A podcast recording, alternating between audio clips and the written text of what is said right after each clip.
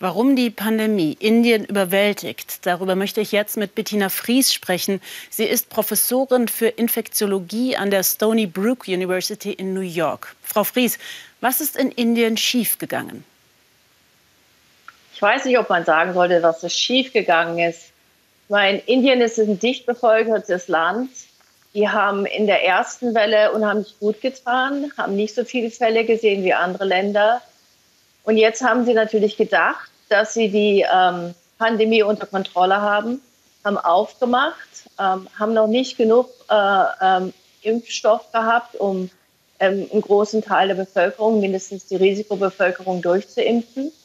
Dann haben sie ein großes ähm, ähm, religiöses Fest gefeiert, haben, haben Wahlveranstaltungen gehabt und in all diesen Veranstaltungen sind unheimlich viele Leute zusammengekommen die haben keine Masken getragen und das hat es sicherlich dazu geführt, dass sich das rapide verbreitet hat.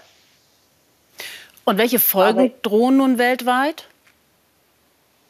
Was weltweit natürlich ein Problem ist, ist, ähm, dass es eine neue Variante gibt, die jetzt in Indien ähm, selektioniert wird. Die hat zwei Mutationen in der rezeptorbindenden Domäne. Und es sieht so aus, als ob die, wie viele von den Varianten, die selektioniert werden, infektiöser ist. Ähm, eine der äh, Befürchtungen, die wir haben, ist, dass auch die Impfstoffe nicht mehr so gut wirken werden. Und diese Variante, die ist natürlich jetzt auch schon weltweit ausgebreitet. Die wird schon in vielen anderen Ländern ähm, auch äh, diagnostiziert. Vielen Dank fürs Erste. Wir werden gleich noch einmal sprechen.